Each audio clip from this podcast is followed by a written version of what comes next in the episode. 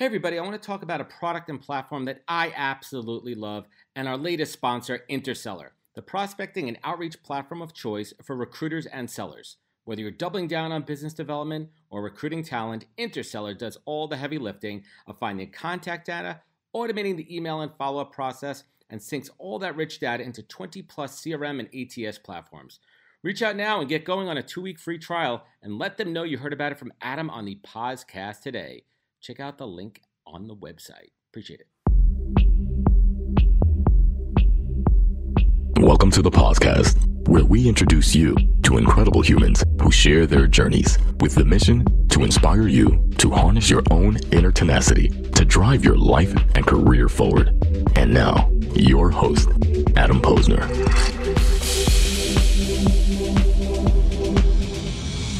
Hey, everybody, and welcome back to the podcast where I bring you the best and the brightest from the world of business, marketing, and personal growth to help you harness your inner tenacity and drive your career forward.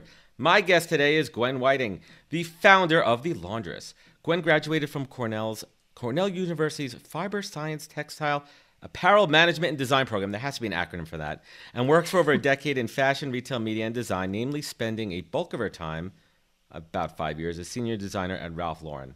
Gwen would eventually start the laundress in 2004 along with her partner Lindsay Boyd, using her insight and creative vision to innovate the dirty side of the fashion world by focusing on improving the stale laundry industry.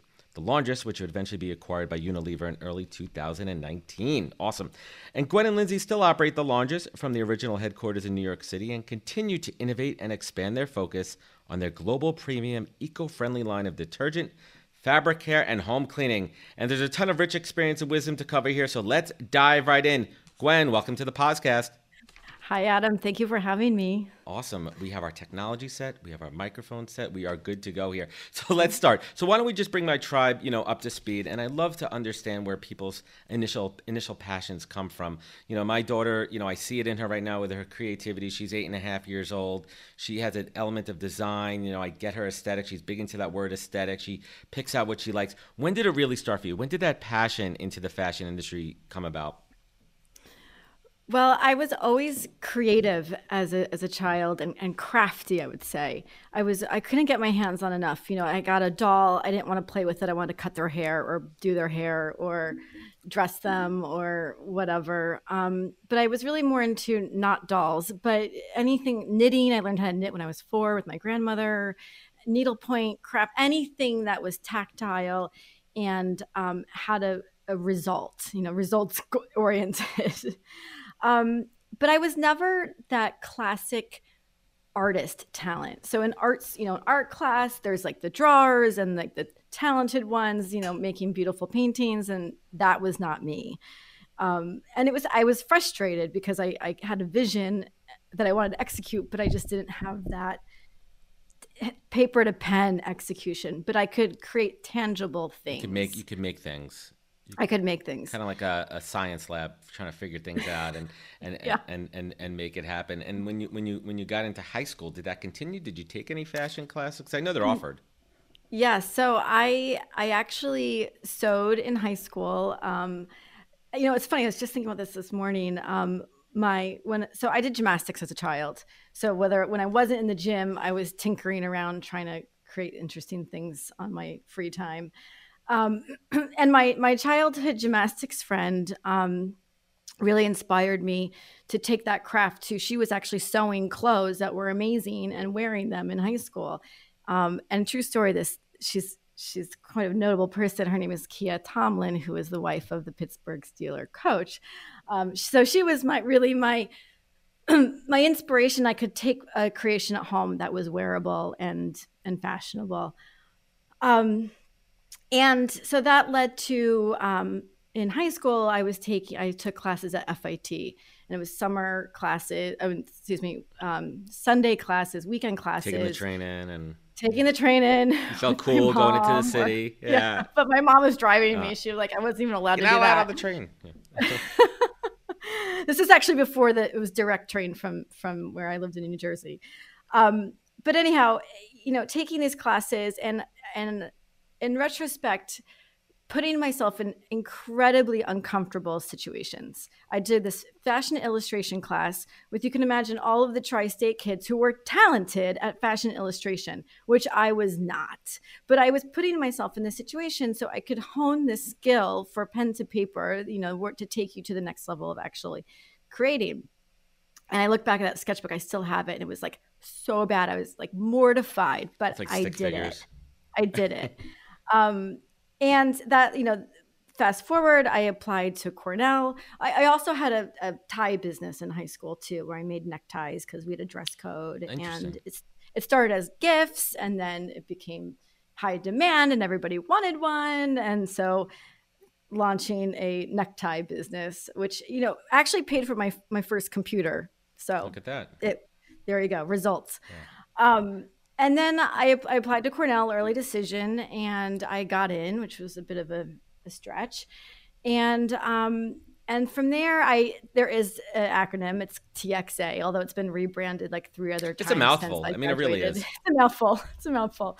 But I, I my major was apparel design but I, you know, because it was a liberal arts school or, you know, I, you know, still a, a, Ivy League school, you had to do economics and all of the sciences and everything that went with it, right. which included fiber science was part of my program.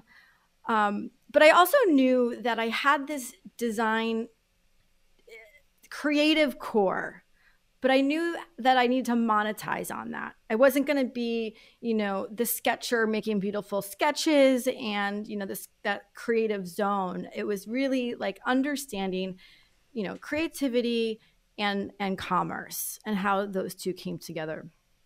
Um, I also had the opportunity my senior year in high school to do an internship with Ralph Lauren, mm. which parlayed into my future career.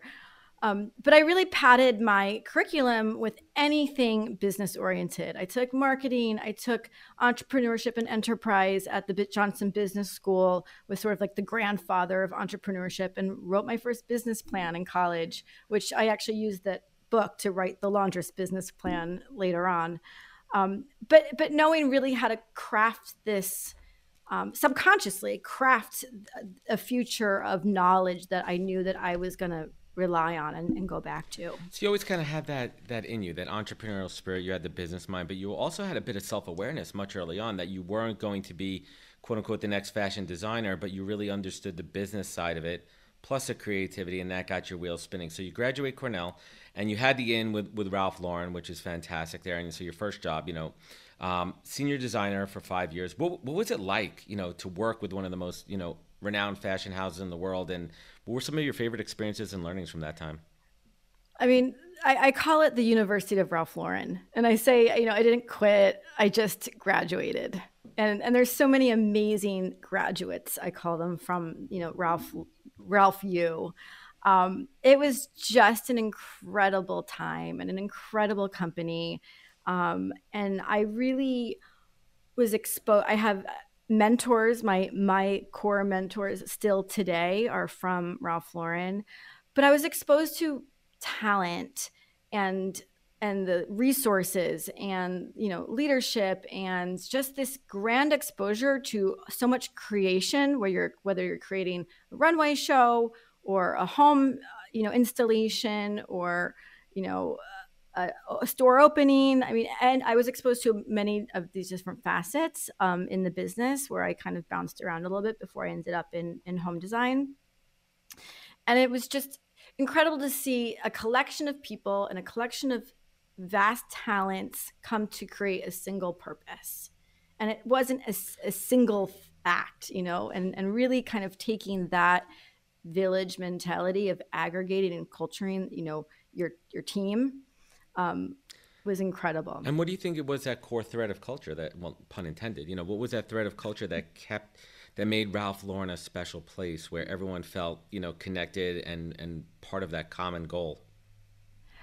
You know, it was, it's like the Kool Aid was really strong, but we all had, you know, it was a very concrete vision. So we all knew what the vision we were getting towards, and we all knew what the deliverable was. And everyone really bent over backwards to make that happen.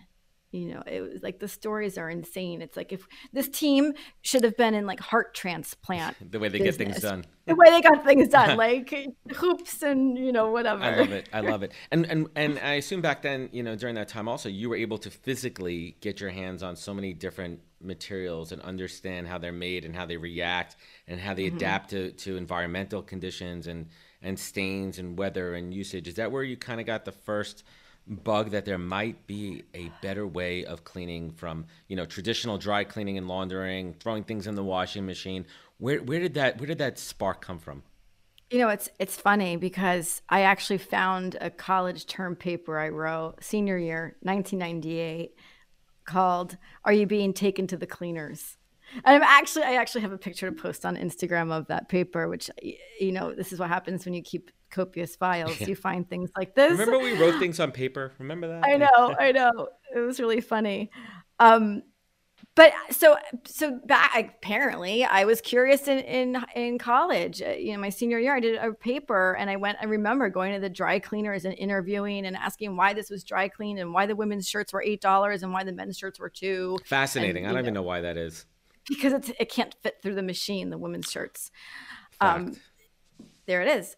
Um, so you know, and and the, the, it's crazy because the entire paper is essentially verbatim what the laundress mantra and and and information manifested. It's the manifesto. It talked about what fabrics can and cannot be washed and why we're all dry cleaning and not laundering, and you know, it's hilarious. But this apparently back you know in the archives, I was thinking about this, which I didn't recall when you know 2002 I'm like, you know, I really need this this product to deal with my Ralph Lauren wardrobe and, you know, living in a six floor walk up with no laundry room in the building and um, hand washing in the sink or taking all my, you know, my washables to New Jersey on the New Jersey Transit to my mom's carrying a bag like a hobo room. on the train. Ah, bag, yeah, on like, yeah, that doesn't work yeah and then you know the fluff and fold around the corner you know having you know the sheets and the towels and everything washed with bleach every time because like i was terrified of that communal machine disgusting and then watching all of my sheets fray from all the bleach which is what happens it's a lot it's a lot bleach. it's a lot so all of that sort of manifested um, at at you know while working at ralph lauren and I was driving in a town car as we did back then. Pre Uber, um, I remember that. Pre-Uber. Remember we had like the mm-hmm. we had to get like the uh, the vouchers and you had one eight the vouchers, the, the vouchers, phone number. You, know, you had to call it in to one eight Carmel and all the other ones. Yeah. Yeah, exactly. Like getting paid, you know, minimum wage, but taking a town. But I got a town anywhere. car. I remember like my first job, I was making like thirty three grand in advertising, but one late night I took a town car back to Long Island. I felt like a king. Yeah, you're like, I made it. I did it. I, it. I roll up in the town car. I'm like, anyone see me? I'm in the town car. Yeah. Uh, totally. The good old days, Gwen. The good, good old, days. days. So the town car ride, we're chatting. I'm talking about my laundry conundrums, and I'm telling telling him this is my boss, Calvin Churchman, um, about this concept and you know making products that you could wash. You know your jeans and the cashmere sweaters and get pit stains out and all this stuff. And he turns to me and he says, Gwen, it sounds like the laundress. And from there, um, I came back to my desk a couple weeks later, and he had left me uh, taped on my monitor a photocopy of uh, the co- a course list from the Learning Annex, um, and he had circled the course on how to start your own laundromat.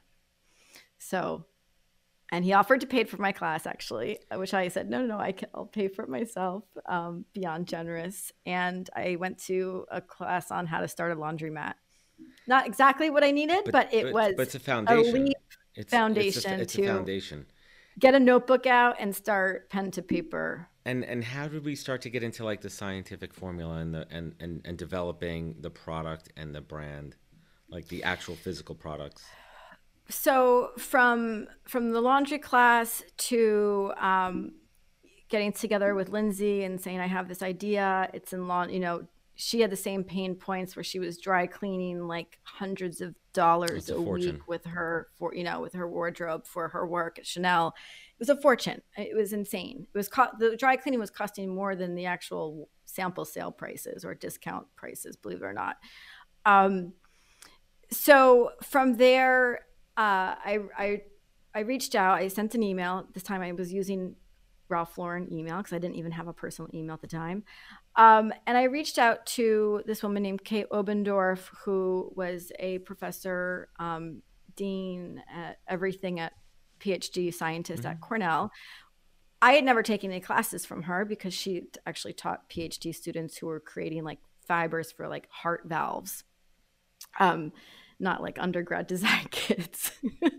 um, and I reached out to her and I said, you know, I, you know, I, I, don't think you remember me. I didn't take any of your classes, but, um, you know, my, you know, Lindsay and I were both undergrads and we were working on this concept of making detergent and fabric care. And we have all of these, um, you know, conundrums that we would like to address silk and cashmere and pit stains and all these things and she says great of course i remember you come on up and and that was the invite to go back to campus go back to cornell work with her in her office and do a crash course detergency chemistry class over a weekend. And that's where you, that's where you learned everything the art and that's science and fabric care. And was was was the name a slam dunk? Was it was did that have to be the name? Was it the name from the beginning? You know it, it was the first name that was that was thrown out and we did kick around um, some other ideas um, but we ended up always coming back to it because it was just like the right thing. Where and and we were very aware you know in between 2004 2 and 4 when we launched that development process was that while we were two young girls women um, developing this brand for traditionally a female consumer, we came from luxury brands. We did not want to have a, a, a, bottle or a brand or a product that felt gender specific. We didn't want it to feel girly. We didn't want it to feel like only women would use it. So the design and the packaging is was from a luxury principle where premium. You don't look at Chanel and think, "Oh, only that's so feminine," or right. that's so it's gender it's gender neutral for the most only. part. It's gender. Yeah, even if correct. you look at Chanel number five, if you look at the perfume bottle, like it's not overly feminine. It's it's, it's stoic. It's classic design. Mm-hmm. Yeah. So that was really the angle of not wanting to alienate our audience. So we you know we were always sort of questioning laundress the but the laundress is historically the woman doing laundry and that was a fine benchmark to use. And while the packaging could could offset or complement not feeling alienated for you know a global consumer makes, makes total sense. So let's talking about you know you have the product now. I'm sure you had to you know raise some capital to to figure this out. Where did you go first? Did you go to did you go to friends and family? Did you scrounge up a couple bucks raising capital is, is, a very generous term for what we did. We had, I mean, we, asking for money, quote unquote. We had a we had a we had a for profit uh, cocktail party, for profit fundraiser, which is also hilarious because if we just stuck with that model, we could have like founded a GoFundMe or or crowdsourcing instead. Funny how that works, right? Funny yeah. how that works. But um, we had a for profit party, which we invited anyone who would show up uh, friends, family, coworkers, boyfriends, ex boyfriends, dates, anyone. And it was very modest. It was like $30 for a couple hour cocktails um, at a, a, bar that we used to be called Cafe Rosso, which is now Cafe Cluny on the corner street I lived on 12th Street. Um, and that that launch just i think we had generated about $5000 i just actually just found the book where we logged every single person who gave us money and sent thank you notes. Um, and that really gave us the seed money to even afford to go to cornell to even make photocopies all weekend at kinko's um, after we sort of exhausted the free photocopies on campus. Um, you know and just we had nothing. We had we were living off pennies and fumes to begin with. Um, so our fund, uh, our official funding uh, came from the SBA, which did an SBA loan, which um, I worked personally with uh, an advisor at Baruch College, where they had a little SBA Small Business Development office in the campus. And it was open to the public. And I worked with an advisor who helped, you know, finesse the numbers and the spreadsheets. That was all made up. I mean, it was all total just to make it work, fictitious, just, just to make get it work. that cash. And and we got a hundred thousand dollars from the HSBC, which apparently they don't really do anymore. you need to have like product launch in business. I have one. I got one. I got one during this time. Yep. but I think you have to have like a, an actual a, a launch first, an actual business, not not like seed a, round. Yeah, an idea, a, Seed, kern, a, kern, a kernel yeah. of idea. So now, Yeah. now you're flush with cash. And flush now, with a hundred time dollars. Now it's time for the next steps, right? Like, how do we how do we make this? How do we go to market? What do we do with this, right? You know, what's so yeah so that that first that that that money went towards our production so in our business you have to produce and there's minimums so you have stock Mm-hmm. and then when you see the stock then you got to sell the stuff um, and then you have to have money so you could reorder more uh, so it was this constant constant hamster wheel of um, cash flow, inventory, cash product? flow inventory yeah but where, did, exactly but where did those initial orders. sales go? And where did those initial sales come from? Like, how'd you hit the market? How'd you get the word out? Like, was there an early buzz? You know, how much of your experience and connections did you leverage there?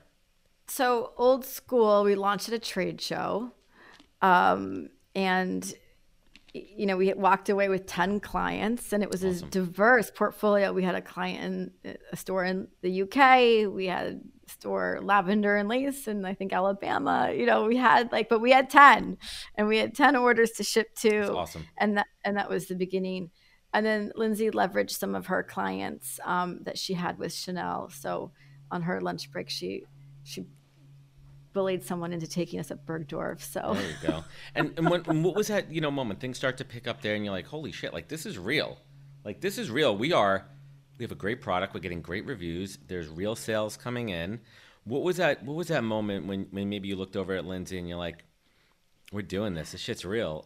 yeah the real the real factor came when we did take those pennies and hire a, a public pr agency in the very very beginning and um you know the, the the power of media was much easier then because there was less of it you know people read the paper people read real simple they read the magazines there wasn't the like- Instagram influencers it out wasn't there. It wasn't like, influencer world. bombard- Yeah. yeah what you weren't bombarded with it like there was some key placements and you got a lot of eyeballs and people reading it and um, the first big placement obviously like the the mothership of placements was to be in the new york times style section and that placement came out while i was still at ralph lauren and you know it was uh, you know it was like amazing. That's like oh my gosh we're we're real. This is like to be in the style section was amazing. Um, but I there was a woman in in a meeting that I was in that day that Monday it came out on Sunday and she's like Gwen I saw you on the New York Times. And I was like of course you're the one who's like bitter and jealous that like I'm you doing, this meanwhile hours? Yeah. yeah meanwhile everybody else is is high fiving and super excited but I did get called out for my moonlighting at the time In, in the end, you do what you got to do in life. You know, you, you you do what you gotta do there's But- the side hustle was not in my uh contract Right. The side hustle wasn't now. So so fast forward, success is picking up and you know the sales are, are starting to come in. What was one of the most challenging elements for you and Lindsay as business owners with, with the with the quick success? Well, the rapid success. there was nothing quick or rapid. I mean, it was a slow grind for the 15 years between starting and and the acquisition. Hey Tribe, real quick shout out. I'm really excited to share with you a podcast I recently discovered called The Art of Excellence. The host, Glenn Zweig, does these really engaging deep dive interviews with people who have achieved extraordinary success across all walks of life. He's interviewed business leaders like John Mackey, the founder of Whole Foods, and has also interviewed well known thought leaders like Neil deGrasse Tyson and Deep- Deepak Chopra. He's interviewed Scott Kelly, the astronaut, another guy who's a top Hollywood stuntman, and so much more. And Glenn has an insatiable curiosity and does a great job of bringing these people to life. You can find it at theartofexcellence.com or wherever you listen to podcasts. Check it out. Thanks. There was it, there was nothing to speed because then we also had the financial crisis, you know, bless us in the middle of that. Um, but how we survived was we had the three-legged stool. We launched, you know, like let's go back in time to 2004. We launched with a website Yeah, with a Dot 1.0. e-commerce, Yeah, Web 1.0. which which you know Amazon was still selling books practically at that time. So, let alone someone shipping a liquid detergent was insane. Um, it just wasn't done. Um, but that was our that was the only way we could reach, you know, a, a, a you know national audience. So we could get these, you know, these PR placements or the articles in in these publications and talk about laundering and be these laundry experts, which we were, and which the people really wanted to learn, and it was a real need. Um, but but they would say, "Oh, what, what national retailer are you in?" And we're like, "We're not, but we have a website that anyone can order from." So that was a huge leg up. Um, and very early on in the ecom space, we also sold wholesale. So we were at stores, um, you know, boutiques, you know, nationwide as well. And then we also were international. And it was very quick for our international development because the idea of laundering versus dry cleaning was not foreign in Europe and um, in Asia, we were really quick to to be picked up. Started in Japan, and then Korea follows Japan, and you know some of our really big markets. Um, you know now it's China, but that's sort of how that progression went over the years. Um, but sort of having this three-legged stool with these three different businesses kind of kept us afloat. So we could during the financial crisis, when every boutique was going out of business and not paying their bills and disappearing, then we could lean on our international markets that really brought us through and you know the model of we had with them is that you know we could collect payables to produce and ship and you know it all really the cash flow yeah it's just like you know kind of navigating creatively um how to how to build and get through was there was there one of those moments you know maybe early on where maybe there was a critical mistake that you thought could have cost you the business or could have really taken it downhill um, we there was there was like so many. Maybe something you second guessed on. It, no, I mean it was just sort of doing everything possible to make it to make it go, and um, we did diversify our manufacturing pretty early on when we had a partner who was like not um, consistent with you know the wanting you know taking our orders producing and payables. So you know early on we diversified our manufacturing so we had this constant flow. But what really goes back to everything is for me is the relationships and building solid relationships. And I came from Ralph Lauren where I was demanding these ridiculous tasks from our vendors you know, for them to stand on their head for a deliverable to make, you know, to make the installation or make, you know, Ralph's walkthrough. But they would do it not because they were even getting paid on time, but because you had this relationship and it was a personal thing. And so I I took that very seriously and knew what, you know, how important having that relationship is. And and building our vendor relationships are so personal. Um, and being honest and authentic and having that conversation of saying, you know, I can't pay, I can't make this payment today, but I know that I'm going to be getting a payment next week and you're going to get it. You know, having these honest conversations and building trust is gets you so much further than you know, like dodging or I mean, it's that's not a way to do business. Being being upfront and transparent, even when something maybe even when it's not what the other person wants to hear, is critical because it, it, it, just sets the stage for and, and i want everyone who's listening there to really take a point of this. I mean gwen and i preach this. It is the foundation for success. It all comes back to relationships. So let's let's fast forward. How did the acquisition with unilever come together? How'd that come about? So you know we we opened a store and it was sort of the last tick of the the business plan of of brick, brick and mortar brick and mortar of goals. And um, you know we, we were on shelves and we were online and we but and we had some some a store that was built in Japan but nothing was our actual mothership destination. And so it was still this outstanding item that we really wanted the world of the laundress created that someone could come to and really experience and see, feel, smell, learn all of that, wash so you, the vision. So you really felt like that physical presence was missing. You had everything else. You had a product. Yes. You had sales. You had customers, but you didn't have the, the feel because it wasn't. It was a brand. that It was a touch. world exactly and you know and our original business model was really developed off of these early brands of the early bliss spa where there was Mm-hmm. one spa in new york city on 57th street where you could get your body butter or bath scrub but you could have that experience in your you know in your apartment in paris eh, you know in japan anywhere but there was one destination to have that real experience. So that was still something that was missing. And um, so we you know and everyone's like don't do retail. It's a whole nother business model. It's a t- suck you know it's it's marketing. It's marketing money. It's your ad money. Um, but i built the store again going back to my ralph lauren uh, friend rolodex of talent and leveraging you know all those amazing people who built ralph lauren stores and and all the components for that um, but that was uh, I'm a little, I guess, like five years ago. So the it, we kind of just had this like harebrained, I- you know, kind of like, oh, we're sticking the fly paper out, and we're expecting someone to like walk into it. We never really expected someone to walk into the fly paper. However, that's basically what happened. Some guy from Unilever came to the store, asked worked. where where I am, and you know, my sales associate like calls me and she's like, Gwen, um, there's someone here from I think Unilever. I, I think you need to come down right now and talk to him. And I was like, Oh my goodness gracious. All right, let's So, uh, see where this said, goes. Can you, pa- can you pass me the phone? You know, and I'm like on the phone with this guy. I'm thinking, you know, what are you just having a shop? Like you're buying some things, taking photos? Like what are you doing?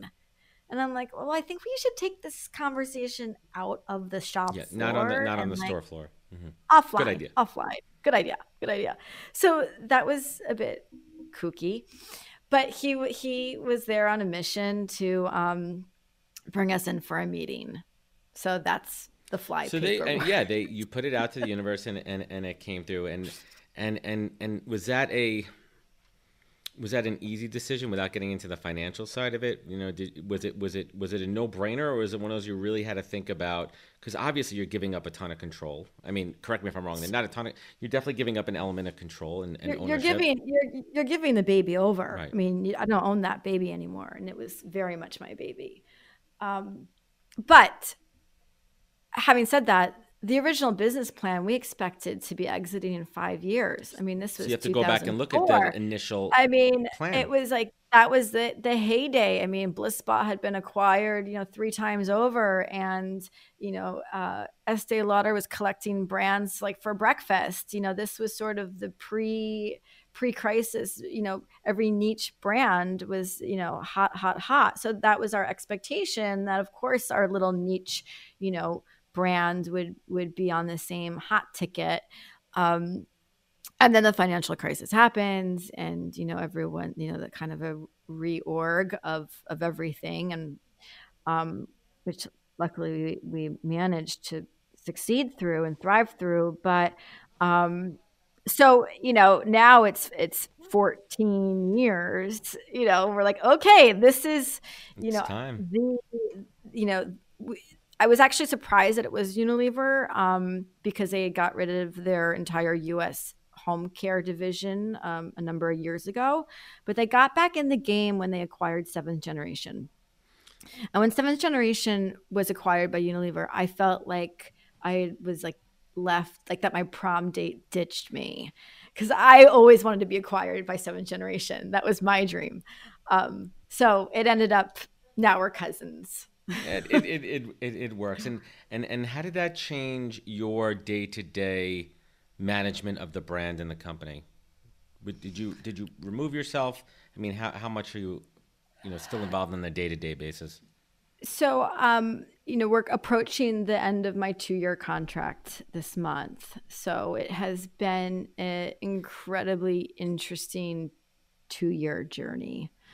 Um, so I'll leave it at that. Um, on what's next for you? What have you been thinking about? Do you want to stay in this world? Are you taking a, a timeout, sabbatical shift? I mean, there's not many places we could go right now. Soon, um, it's been an interesting process, actually. It's been a very interesting process to, um, you know, be sort of handing off the reins. And and I, I spent two years really training and mentoring and harnessing and sort of handing over, um, you know, as much as much information, as much mentoring and learning as I can to our our key team members that are most relevant to what I do. Um, you know, and so I'm I'm just sort of I'm not out of it yet. So, um, but I'm I'm a creator at heart, so I'm not worried about that. That's exciting, though. Yeah, I mean, it's, it's the un- it's, a little bit of the unknown. What's going to happen? What are you going to do? And but but now you're in a different position where you've you've succeeded and you know the ups and downs, the trials and tribulations, and you can take all those learnings to the next phase. Yeah, and I expect uh, I won't have to um, grind it out as hard as I as I have used every single muscle group in my body so, all so, these years. So going so going back to that, you know, if if you were you know on a Zoom call right now, I was about to say in person, you know, with a with a recent grad coming out of you know FIT or or the Cornell School who was looking to get into that fashion industry, you know, 2021, what advice would you give this young fashion entrepreneur to really help you know him or her make it in this new world? You know, I have these conversations quite frequently, actually, um, and I actually I actually feel bad for for how much content and how much information and how overwhelming it is, right? You know, with all these resources and every book and podcast and you know just so much information. I mean when i was my bit my aside from my cornell business plan book i had one book on on business structure that i read on on the stairmaster at the equinox on greenwich avenue on like do i want to be be a c corp or s corp or llc you know that was like the extent of uh, reading i did on business structure. Um, you know where you could read yourself to death and feel that you know you're just not prepared enough. So i really so what I always advise is, you know, really you have to make a list and you have to have your your check boxes and your to-dos and all the different avenues you need to to organize whether it is you know a marketing or a connection or a cash flow or whatever that list entails um, and stay focused on that. And if you get stuck then you go to the next one because it will still be there waiting for you when you go back. And and really networking and leveraging as many resources in you know have conversations. Don't just listen and read yourself to death but have conversations with people because everyone actually likes to talk and help out for the most part. Right. i mean i didn't meet any person that said no i'm not going to have a conversation with you. Um, and really having exposure and learning and hearing different things of you know whether it you know will teach you the the right way or the wrong way but it's so helpful to just keep focused and not get you know like the young people now are so obsessed with instagram and followers and how get instant followers. gratification like, I go, you don't need a follower. You need sales. You need sales. You need people to buy your stuff. You need stuff to actually sell before you worry about followers. Um, so just really keeping focus and compartmentalized on the goal. If it's you need a product you got to work on the product and you got to figure out how to sell it. And then all of that uh, fluff will you know surround it. But it's really about where you're going to see uh, you know where you're going to get paid from. That is that's very sound advice that you give. But gwen let me ask you this. What's the single best piece of advice that you have ever received that you take action on every single day of your life? I knew you were going to ask me that I wish I was given some magic advice, but I really wasn't. Um, all I know is that I got everywhere with real true grit and and my energy driver is really hard work, it's dedication, it's devotion, you. it's discipline. And you know, and from gymnastics background is like using every muscle to get there to move. That's, I mean, I, I tell everybody that like, it's work. You have to put in the work. Of course, there's hacks out there and shortcuts, but they're they're, they're only going to get you so far, and it will be a house of cards, and, and it'll crumble at some point. You have to put in the actual work. And you know, what would you say is your is your is your true superpower? right? Like, what would you say that makes you just, you know, special in who you are? You know, I I'm a creator. I have a creativity to life, and I use that creativity in every in every element, from problem solving to my interests to traveling, friendships, earning, jobs, all of that. I mean, all you, you know, applying that creativity in all these elements is is really sort of my I think my superpower. I love it. And when travel opens back up, where's the first place that you're going? What's the first place on your list? Well, um, I've been I've been keeping it moving where wherever I can. So where it's been uh, safe, uh, I've been. So I was just in Colorado last week and um, having some adventures. I hadn't been on skis since uh, in like 25 years. So how'd you do? You know, the the, the muscle memory is unbelievable. Yeah, the powder out there is forgiving for the most part. Yeah, you're talking West Coast. It's little I'd never, I've never had that experience. I gave up skiing after 20, you know, 25 years ago on my last crappy East Coast experience. I said, no more. No, East Coast, East Coast is brutal. Do it to you. And, you know, I'd, I'd love to ask, you know, if you could leave us with a personal silver lining and a professional silver lining from the last 12 months. I mean, I can't believe we're talking about it. Like, I, I remember it was like yesterday, a year ago. And it was when you started to, to hear month, like, right? oh, January, there's some virus happening over in China. We're like, ah, it's fine. We hear about these things all the time, and now here we are in January uh, of 2021. But I'd love if you could give us a, a personal and professional silver lining. I mean, the professional silver lining is that everyone's sort of there's been a global domestication of people. Um, so everyone, you know, knows now what laundry is like and clean is like and how important it is, and you know whether you love it or hate it. Um, you know, sort of embracing that and and for for the laundress making it a better experience. Um and the personal silver lining um i mean just some well we're you know it's the typical like you know been estranged but harvesting other unique relationships that i didn't have before. I love it. Like i've been very close with my neighbors which has been really fun. Hey listen you know get you get closer with your with your neighbors. I mean you're finding new relationships and interests and, and people that are close to you that you never were before and it's it's it's totally fascinating. And last but not yeah. least, Gwen, you know, you you look back on those early days of the laundress, those you know those long nights and those countless hours that you put into it, and you had to look back, and you and Lindsey had to really reach down deep inside, and you had to harness that tenacity to pull you forward, and you had to have that focus, that compass and then right now when you're in the final couple of weeks and you know it's it's the end of this journey and on to another one and you want to show gratitude and just grateful for everything your success and everything awesome you have in your life gwen whiting what is your north star? It's it's integrity and purpose. And you know all that all goes together with the authenticity and the honesty. And if you just have that you know, front and center, then that takes you to the right places. I love it. Gwen, thank you so much for joining us today. I appreciate it. Yeah, thank you so much, Adam. And everyone could find more at thelaundress.com. And Gwen, what's the best way for folks to connect with you and find more? Oh, on Instagram, um, uh, Gwen L. Whiting. Awesome. And to everyone listening, thank you for joining us today on the podcast.